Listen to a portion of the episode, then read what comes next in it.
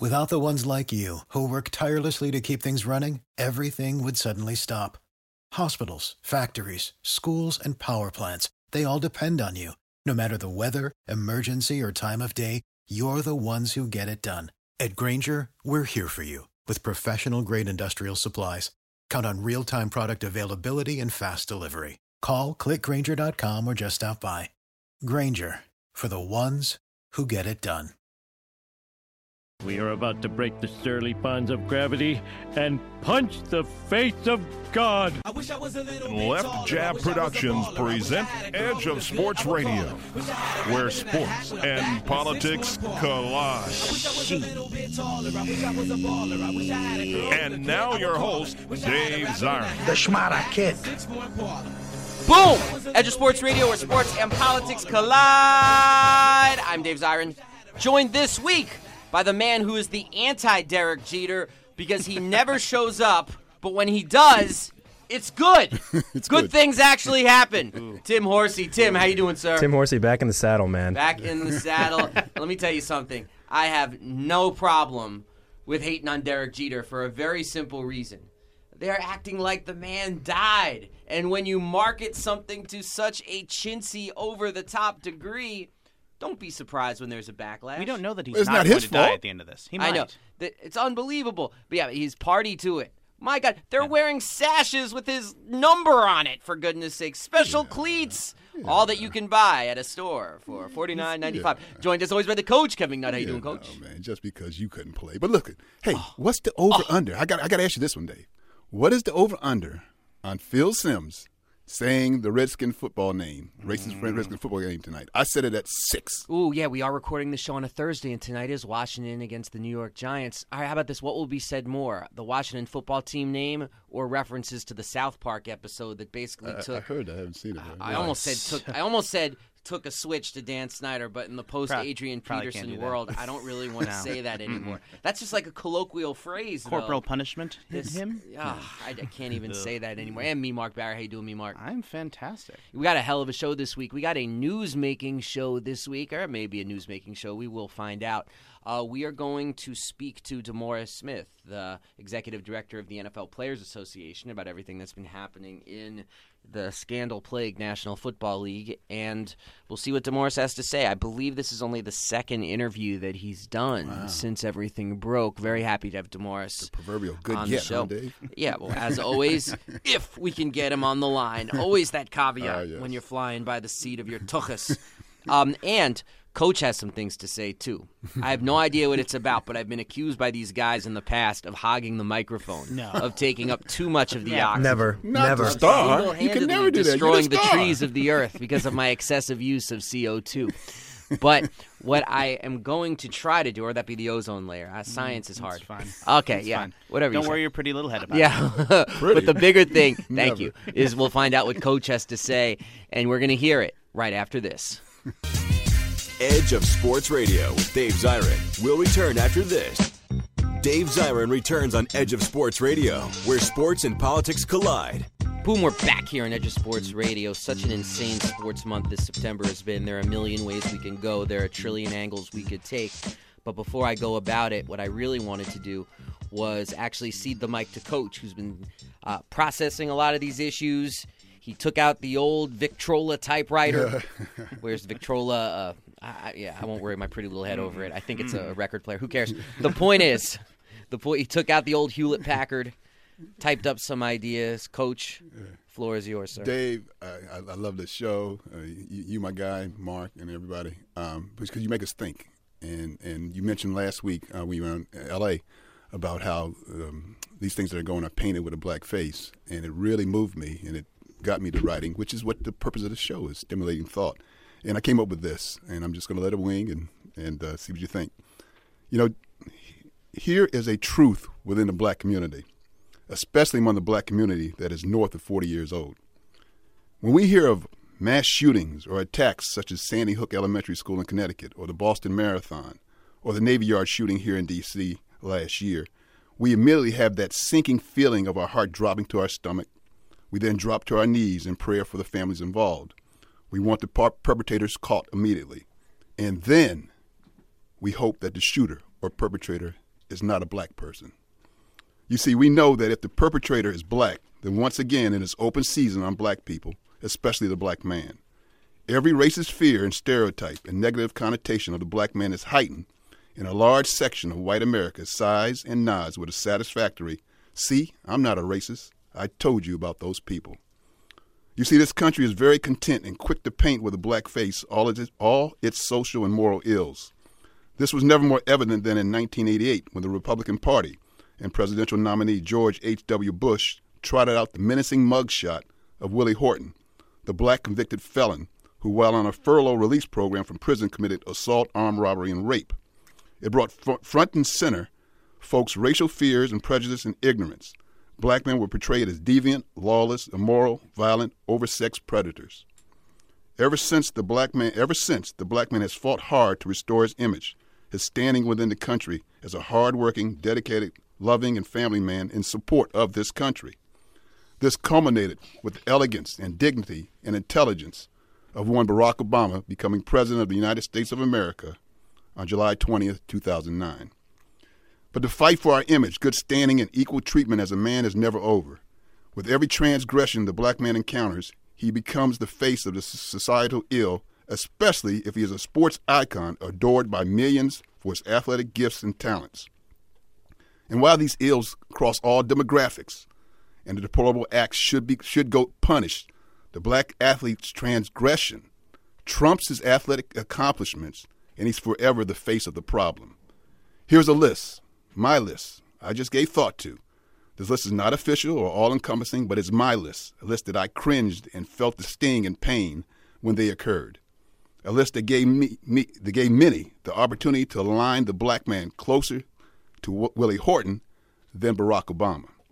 Among the names I came up with include Adrian Peterson, child abuse, Ray Rice, domestic violence caught on tape, Michael Vick, cruelty to animals, Tiger Woods, philanderer and sexual addiction. Ron Artest, the malice at the palace, fan violence. Latrell Sprewell, player chokes his coach, violence against white authority. Mike Tyson, biting off Evander Holyfield's ear, a, barbar- a barbaric display of out of control animalistic violence. Shawn Kemp, reportedly fathered 15 children with many different women during his pro career, exhibiting sexual irresponsibility, morality, and the absence of the black father in the home. Rae Carruth schemed to murder his pregnant girlfriend, becoming the poster for violence and deviant behavior and black irresponsibility, black family irresponsibility. Kermit Washington, a friend of, of this program and a, and a great man, but is the punch that shattered Rudy Tom Tomjanovich's face, the hulking black man prone to violence against white men. OJ, how with money you can literally get away with murder which is very interesting as black wealth in this country is fleeting. And furthermore, lynching was legal and on the books in this country as late as 1965 when OJ was entering college. Magic Johnson retired from basketball after he was informed he had HIV in 1991. And he said he contracted disease from a life of sexual promiscuity in the NBA. Now, to be complete, the list does include some white sports figures that come to mind that faced that are the face of social ills. Mike Rice at Rutgers, his verbal and physical abuse of athletes in power as head coach. Pete Rose gambling on baseball as a manager. Tim Donaghy, point shaving and gambling as an NBA referee. Mark McGwire, the player most point to as the face of steroid use. But there is a difference, as the black athletes listed only perpetuate the stereotype of Willie Horton, as the nature of their violent and sexual acts continue to betray us as many fight, as many white folk only want to see us as morally absent, impulsive, violent, deviant, lusting sexual predators, particularly in pursuit of white women. Each incident wounds deeply because while the majority of black men in this country are, are God fearing, devoted family men, walking tall, Obama like, each stumble allows the hate filled fearmongers such as the Hannitys and Limbaughs and Palins licensed to spew their racist and separatist venom to, the un- to their unknowing but very large audiences. And this is why I tell all black men, young and old, to stay awake. Don't fall asleep at the wheel of sports, cheering for the home, t- home team or al- alma mater you. Stay on guard. The struggle's not over. Mm. All right, coach. That that was very powerful. Um, but uh, thank you for sharing that. Seriously. But of course, um, can, can I just couple Oh, please, observations? please. I'm telling you, it's, How much it's time my do we opinion. have uh, for this segment? Three minutes. A Three couple minutes. observations, and then Mm-hmm. we might even have to go into the next one. Um, the first observation. Thank you. Is the first thing. The second thing is, um, I don't.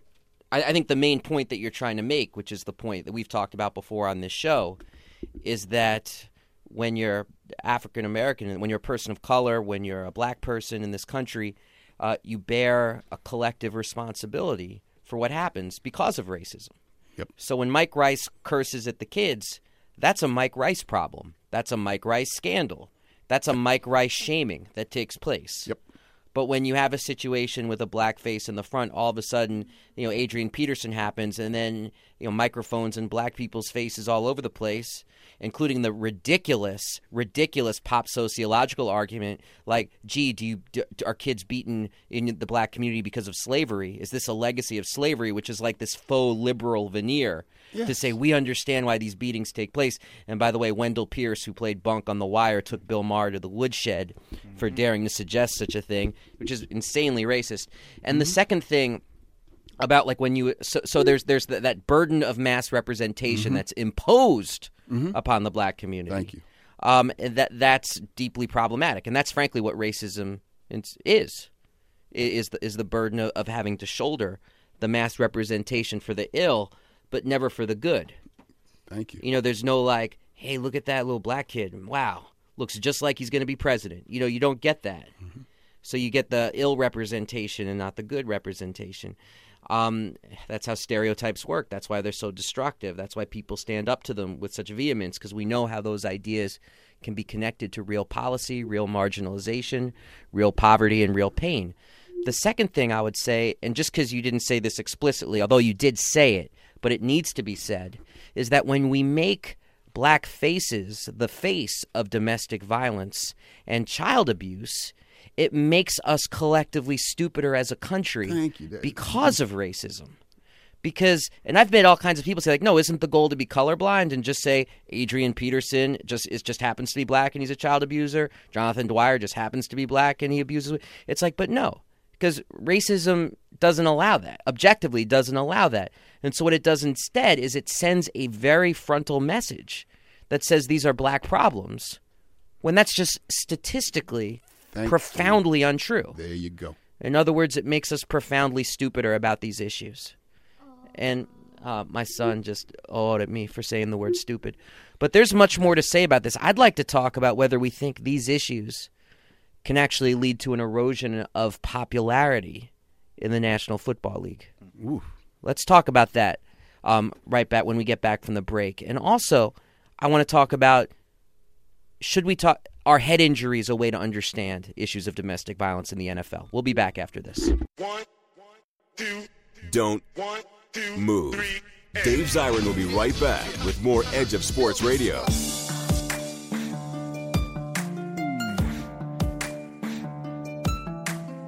You're listening to Edge of Sports Radio with Dave Zirin.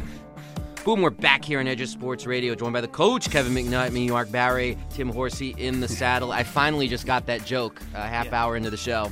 I'm, I'm He- pretty quick, working huh? on that for weeks there. I'm sure he had it. I, I, it's so sad, though. I was like, Tim Horsey in the saddle. I was like, huh? What? The horse is in the saddle now. Yeah, I, I know nothing. Look, uh, Coach, very impassioned speech um, just before the break.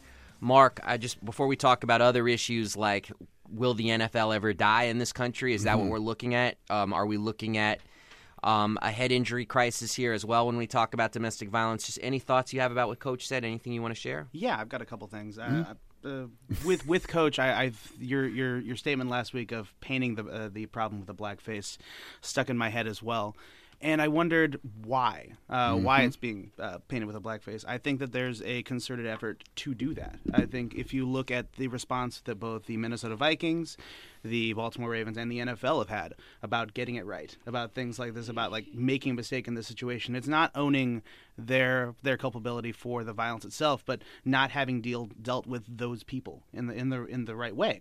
So they're trying to re- reacquire this moral high ground, the moral arbiter of the of, of the ills that these people that Adrian Peterson, Mm-hmm. the, the black people, honestly, it's it's that that they have done. So therefore, they're going to be the white knights, if they will, in this situation. And I think it's disgusting. And this is what makes NFL players so angry about this because it is a minority of players who get in this kind of trouble. There you go. But those are the stories that get Right. front loaded and brought to the front. Right. And one of the questions that I tried to deal with this week is how can we understand, though, why it is that so many of the arrests that happen in the NFL are about domestic violence, though, because that's something that we still have to reckon with. Because while it's true that the rates of domestic violence among National Football League players is lower than in the general population, although all those statistics should be up for high scrutiny because so many cases are unreported, it's also a fact, though, that if you look at all arrests in the NFL, all arrests, the number one is for domestic violence, and it's not even close. It's by a factor of four. It's like 55% are domestic violence, and number two is DUI, which is 13%. percent I mean, that's pretty crazy. I mean, you think about all the ways a person could get in trouble in this world. You know, you're smoking some weed. You know, I'm I was once arrested for having an open canister of um, uh, open can of beer on the street, and they, they they wanted to make an example of me in New York. There are a million ways you can get pinched, uh, traffic stop, all kinds of things. For NFL, it's domestic violence mm. by a massive factor, mm. and so trying to understand why that is. I tried to look a little at the issue of head injuries. Now, mm. this is a very sensitive subject because domestic violence is an epidemic problem in this country and in this world. And in the insanely overwhelming majority of cases, as in 99%, head injuries have nothing to do with it. Mm-hmm. And so a lot of people, understandably, ask the question wait a minute, are you making excuses? Are you saying that players can't help themselves because of head injuries when really it's just about what domestic violence is more often about, which is one person exercising their physical and mental power over another? 85% male, 15% female, according to the statistics hmm. available. Although, once again, statistics on this issue look at it with a side eye. So it raises this question, though, about like, okay, I don't want to make excuses for for for why this is happening, and I don't want to make it sound like the players don't have their own agency or ability to choose to not be an abuser, because that's part of what makes people so sensitive. Like, oh, you're saying they can't help it, mm-hmm. but at the same time, I also feel like it would be, frankly, irresponsible to ignore a lot of the data we do have about head injuries and how it affects players, particularly after retirement. And if we're not looking at this data, one of the things that it could hurt is it prevents the ability to actually educate the partners of NFL players if they're seeing warning signs for things like chronic traumatic encephalopathy or other brain injuries and can get help before abuse takes place. And so I interviewed these three women who are all uh, either married or used to be married to NFL players. And it's and they all are domestic violence survivors and it was crazy to me how similar the stories were about what happened they all spoke about uh, like headaches migraines frustrations light sensitivity uh, the inability to remember things easily frustrated all of these things that people do associate with early onset dementia early onset alzheimer's and also frontal lobe injuries which This is after the careers were over. yeah these all three it was after the careers ended Great. and a case just dropped this week. You might have seen it, where the widow of a former San Diego Charger named Paul Oliver is suing the NFL because her husband, um, first, he became abusive after retirement. Migraines were a part of it, light sensitivity was a part of it, um, frustration was a part of it, and then he took his own life in front of her and her kids. And this was someone who she knew dating back when they were teenagers, and she was just like, "It's a different person. This was a different person." With the CTE, and they did find out he had CTE in the post death autopsy. And so it's like, I don't know how we can ignore this. And I also feel like uh, domestic violence organizations, for very good reasons, are not comfortable with this discussion, and I do understand why. But the NFL also doesn't want us to have this discussion, which to me is all the more reason why we should have it. Because if if brain injuries are connected to the game, and if brain injuries are connected with behavior that everybody is collectively revulsing against right now, then don't we have to talk about it? What do you think, Mark? Do you think this is this is fair game for discussion, or wait, what? I think that it's fair a fair game, if only because the NFL refuses to make any correlation. Uh, if one refuses to to Mm-hmm. talk about head injuries when it comes to these sorts of things. But if if we're making connective tissue between the two largest scandals going on with the NFL Yeah. right now, if this is connected, then it's game over. I- If if we know that the players out there that we're out there cheering for are getting injuries that are going to turn them into abusers, and all this is conjecture at this point, if that is something that is proven to be a fact, then how can anyone root for the sport? What about you? Mm, I mean, the NFL almost has to dodge this question because they're already dealing with kids don't want to play Pop Warner anymore because of Yeah, down twelve percent or no, down nine point five percent. Pop Okay. Warner enrollment. Yeah, and so, and then to say on top of that, if you if you survive or you have a couple of concussions, you're prone to do domestic violence. Oh my goodness, that you, you people are going to you know are going to run in terms of uh, uh, uh, keeping the pipeline of, of talent coming. So I I know why they want to run for, it, but it, you have to connect the dots. There's almost, there's no way you can't. Yeah, it's almost like choosing ignorance, like choosing to not know how the sausages are made. And but the, but you know, but that's the thing when people talk about will people stop watching the sport? I mean, Mark, you're the one of the biggest fans I know, and you just use the phrase "game over." Like to me, you look at all the ways Americans are willing to suspend knowledge for pleasure. Mm-hmm. I mean, my goodness, you still see people. In, we live in D.C.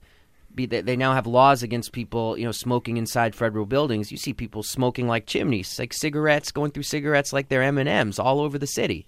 It's like our knowledge about cigarettes does not impede people smoking. Mm-hmm. You know, it's like our knowledge about all kinds of things. And the the, the old cliche is like, do people really want to know how the sausages are made? Mm-hmm. And people choose to not know how the sausages are made, so they could eat the damn sausage. Why? Because the shit tastes good. and sometimes life is really hard. And you want something that tastes good. You want to feel that nicotine rush. You've decided that life is so difficult that you will take that rush because it offers you a momentary respite from a difficult existence. Now, how does that affect the NFL? I don't know, coach. Well, and I You want to ask you guys a question because I don't think, in terms of the black labor force, this is not going to deter that train at all because the black athlete is going to have fewer options, few, uh, few less exposure to other opportunities, and they're going to say, if I can get out of here, if I can, like Allen Iverson, if I can get sewage from coming in my mother's living room, I'm going to take this this this, this That's track. I, I- I hear what you're saying there, and sports have always, it's not just about the black community. Sports, as long as there has been organized sports, has, has relied on poverty as being like the Check. great motivator. Check. To get, I mean, Joe DiMaggio once said, anybody who's never had hunger in their belly will never have the hunger to be a pro athlete. You know, and that was poor Italian immigrants. So that's the pipeline has always existed.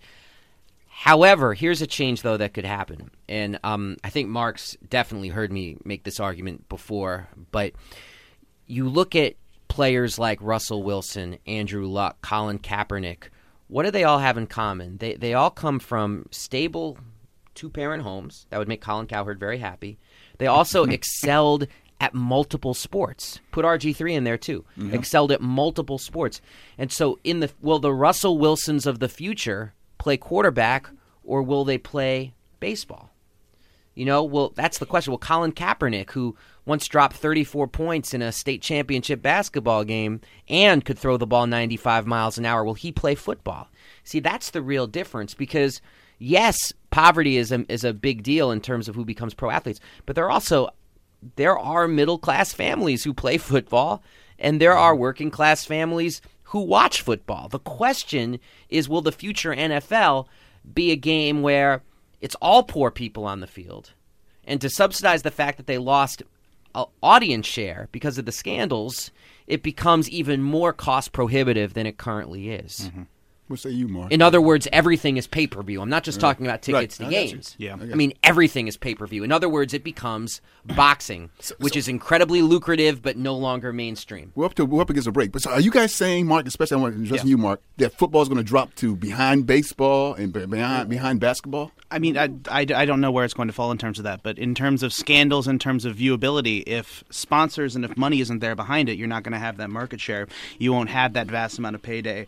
It's going to cut into what football is. And I, I agree with Dave that boxing is definitely something that it could be in the future.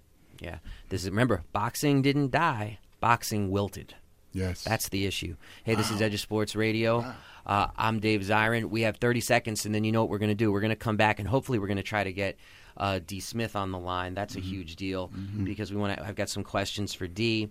Uh, terrific friend of the show. Yes. Um, and but you know, I'll be honest with you. I'll be some of these questions. I mean, D's the nature of his job means he's can't answer yes or no on this stuff because this stuff is you know because when he talks, it's going to make news. Right. So, I mean, 10 years, 20 years, this is going to change? I mean, it was just, just like Generational. that means 20, Gener- 30 years. Yeah, We're going to be okay. looking at a different NFL. Wow. Uh, I'm Dave Zirin. Hey, we'll be back right after this. Dave Zirin will continue with Edge of Sports Radio after the break. Dave Zirin returns on Edge of Sports Radio, where sports and politics collide. We are back here on Edge of Sports Radio, joined by the coach Kevin McNutt, me and Mark Barry. We are also joined by the executive director of the NFL Players Association, busy man. So glad he's given us just a little bit of his time. His name is DeMaurice Smith. D, how you doing, sir? Dave, how are you, my friend?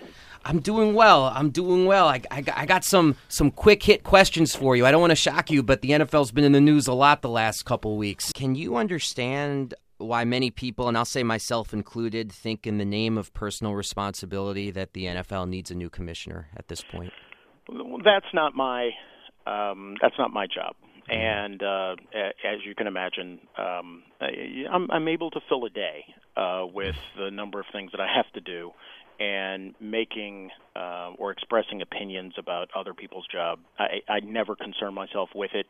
Um, what I do uh, believe is important is one, this is a union that prides itself on being um, a labor union, just like uh, just like the AFL-CIO, just like the Teamsters, uh, just like the the communication workers who who, by the way, you know, should should rightfully congratulate themselves on a um, on a on a new deal um, in, in the airline industry. But but but that said, um, our job is to serve our members and to make decisions that are in their best interest, and that's what we're going to do. And and I don't think that um, it is ever helpful to overly personalize this process. Um, nobody hired me nearly six years ago to to take a a, a position on Roger Goodell. And when I look at my duties as the executive director, um, there isn't one of them that says, um, you know, to, to react personally about anything. So what our job is is to do is to take a look at um, why we are here. I, I understand the outrage of our fans. I certainly understand the dissatisfaction that's been expressed by our sponsors over how these issues have been handled. Um, and it's our intention to make sure that things like this are never um, mishandled uh, again. We're talking with DeMaurice Smith, executive director for the NFL Players Association. Does the union have a position about how the NFL should approach the issue of domestic violence? Uh, you're not going to like my answer. The answer is yes, and am I going to tell you no? Gotcha. Uh, look, I, I think that any system um, between management and labor that is collectively bargained is not only good for the workers, uh, and, in our case, the players, but I also think it's good for management. And here's a shocker. I actually believe it's good for everyone who are collateral stakeholders in that business.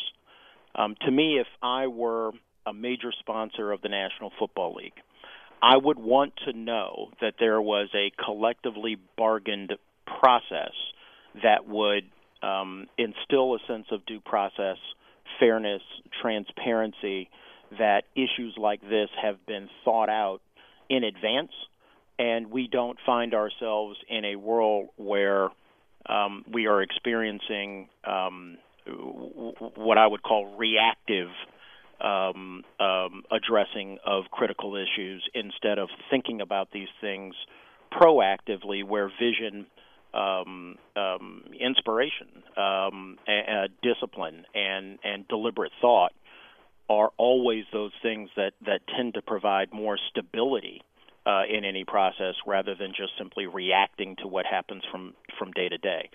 So the union has a um, position on it. Um, we have made a decision that when it comes to um, looking at the issue of not only domestic violence but violence in the in the workplace, violence in the home, that we want and will consult a, a group of people who we believe will um, provide us with the best um, practices, and we will invite the National Football League, and, and I'm I'm happy to say that they have agreed to be a part of that process, and we will um, come up with the best decisions, the best practices in a collectively bargained way.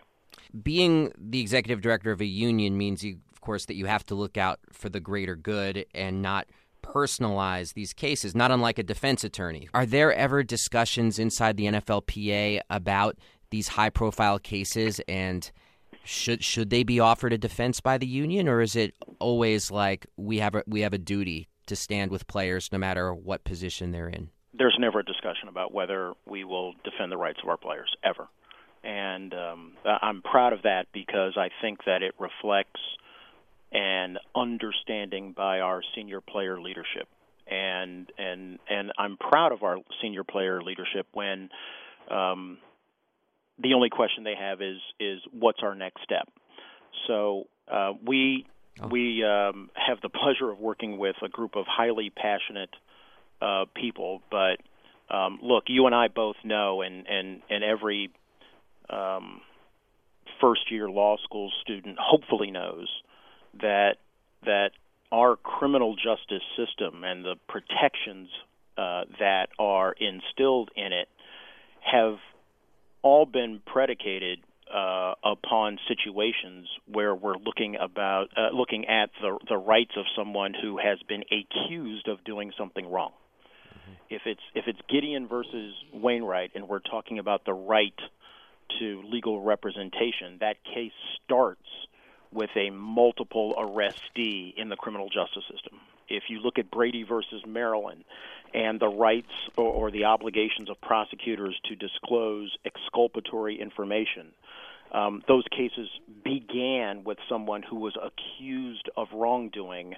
and we went through that process to ensure, nonetheless, that despite being accused, we're going to require uh, fairness and due process under the Constitution. So, hmm. no, we never take a, a look that there is a class or a group or an individual who doesn't deserve due process. It sounds a little bit, D, like you're also saying that you you stand with the idea of not having players suspended if they're accused of a crime like domestic violence and deprived of making a living but that it should play out through the courts first? Well, um, I, what I'm saying is that no one should be punished based on um, um, a low uh, threshold of um, of of of something occurring. Mm. And and look, um, personally, um, I've been in that situation where I've been handcuffed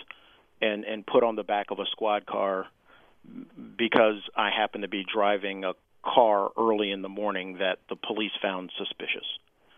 And and that is something that I will never forget. Um, and I was a federal prosecutor at the time.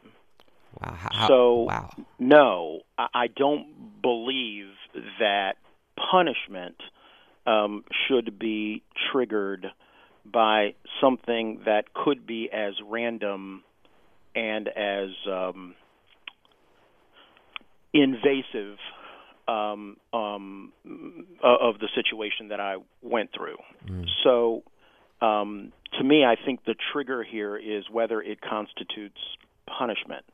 If a player makes a decision or a person in in corporate America uh, who finds himself in an unfortunate decision, corporations every day uh, make decisions to put people on leave with pay um, while the process plays out um, that's not discipline. That's providing the person an opportunity with pay to, to work their situation out without the stigma of being demoted or deactivated or um, mm. or, or punished um, in advance.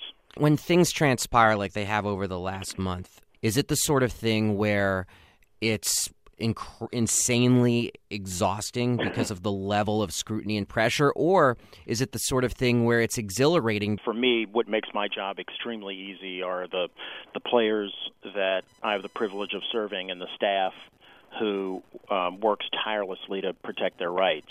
Um, you know, the only thing that's grueling for me is uh, this will be the fourth team meeting uh, in a week, uh, the fourth night that I've been in a separate city, and I'm looking forward to getting home back to back to DC at some point. Um, that that tends to take a toll on a on a body. But as far as the the issues, um, you know, Dave, I, it's not that exhausting to me. I, I'm I'm abs- uh, actually happy when we all get to have teaching moments because you know that uh, there are times when you can talk about issues in a vacuum or when you can raise very complex um, um, ideas in, in, in, a, in a space and in a time where people are not in a position to hear it or understand it or appreciate it.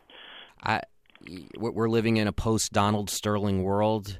Do you yeah. Uh, and I'm not naming any owners by name, but obviously there's been owners who have been in the news with regards to Ray Rice. Gee, I'm really narrowing it down. Do you think we we should live in a sports world where owners can be asked slash told to sell their teams if they're not acting in the best interests of the league? Well, let me answer it th- this way: we make decisions um, every day in this paradigm of football um, that that that that not only do you have to be obviously um, physically and mentally able to play this game, but since time immemorial, people have made decisions about um, what to do in, in circumstances where you are physically and mentally able to play, but people come to conclusions either based on your conduct um, or, or other issues that you are are not entitled to play uh, in this league. And since time immemorial, more often than than not, uh, those decisions have been directed towards um, almost exclusively, um, without you know, with, with mm-hmm. some exceptions, exclusively towards the player. Now, in the past, has the National Football League made decisions like that with respect to owners? Yes. Um, the the DeBartolo situation in in the past um, is one example where they made decisions that, based on what had happened in the criminal justice system, that uh, an owner had to do X, Y, and Z. Um, the only thing I can say about that now is it, it does seem to me that um, fairness and the equal applicability of those standards is what we should all be aspiring to. And living in a world where um, we we know that there was an owner who had run afoul of the criminal justice system um, and, and was recently uh, disciplined by the commissioner. You know that that's an issue that we talked a lot about because we wanted to see if the same standards would apply to an owner who was arrested um, and and ultimately convicted for for um, um, for misconduct. Um, we know that that judges, for example, have written lengthy opinions about owners who were engaged in in long running um, fraudulent conduct. Mm-hmm. Those owners weren't punished. Um, we know that there have been owners who have been the subject of criminal investigations where virtually all of their subordinates were, were convicted or have pled. That owner has not been punished. Um, we know that there was an instance of an owner where, uh, uh, unfortunately, uh, a woman overdosed in a house that he owned. No one has said anything about that. Mm-hmm. Um, so, to me, the the most um, really uh, um, enlightening or, or inspiring moments is when facts themselves um, speak truth to power, if you know what I mean. Facts are stubborn things. Facts uh, are stubborn thing. D. Smith, hey man, I, I, get home safely. Thank you, and thank you so much for joining us on Edge of Sports. Buddy. All right, my friend. Best to your family. You too. That was DeMaurice Smith with some some serious straight talk there, and uh, wow, uh, we got to go to break right now. We'll be back after this to wrap up the show. Edge of Sports Radio with Dave Zirin. We'll return after this.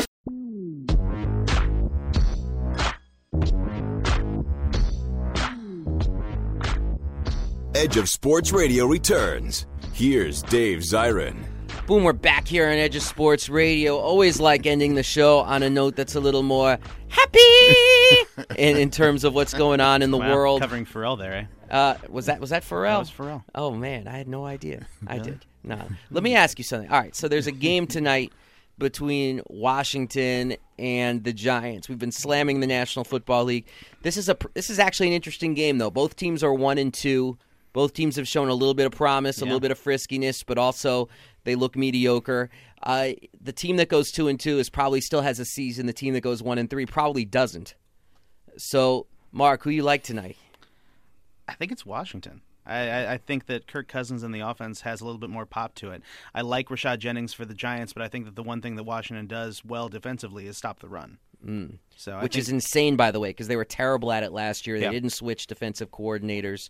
I mean, is Jason Hatcher that good? I, I don't know. maybe. And I I'm not don't even know. sure Their, if he's their- playing. their, today. pass defense is just that bad now. So. That's yeah, what it maybe it's is. just that. Yeah. What about you, Coach? Yeah, the pass defense is like 30, 35th in a 32 team league. and they lost DeAngelo Hall. Yeah. and, and Hall's out. And Meriweather, he couldn't check Dave's iron.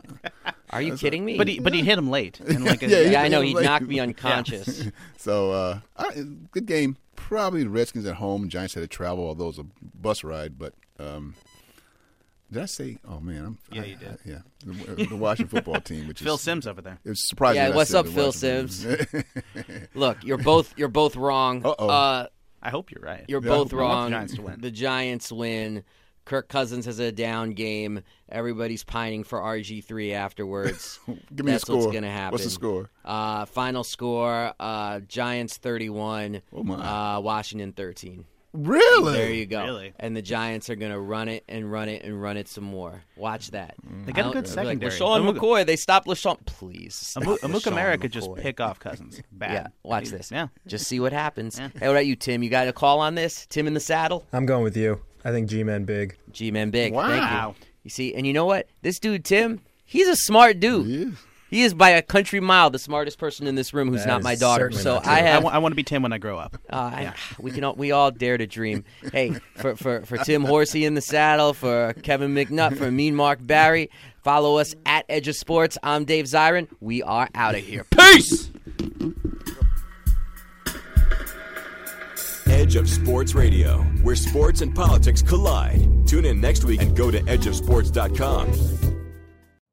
You know how to book flights and hotels. All you're missing is a tool to plan the travel experiences you'll have once you arrive. That's why you need Viator. Book guided tours, activities, excursions, and more in one place to make your trip truly unforgettable. Viator has over 300,000 travel experiences to choose from. Everything from simple tours to extreme adventures and all the niche, interesting stuff in between. So you can plan something that everyone you're traveling with will enjoy. Real traveler reviews give the inside scoop from people who've already been on the experiences you're considering. So you can plan with confidence. Free cancellation helps you plan for the unexpected, and 24 7 customer support means you can travel worry free. Download the Viator app now and use code Viator10 for 10% off your first booking in the app. Find travel experiences for you. Do more with Viator.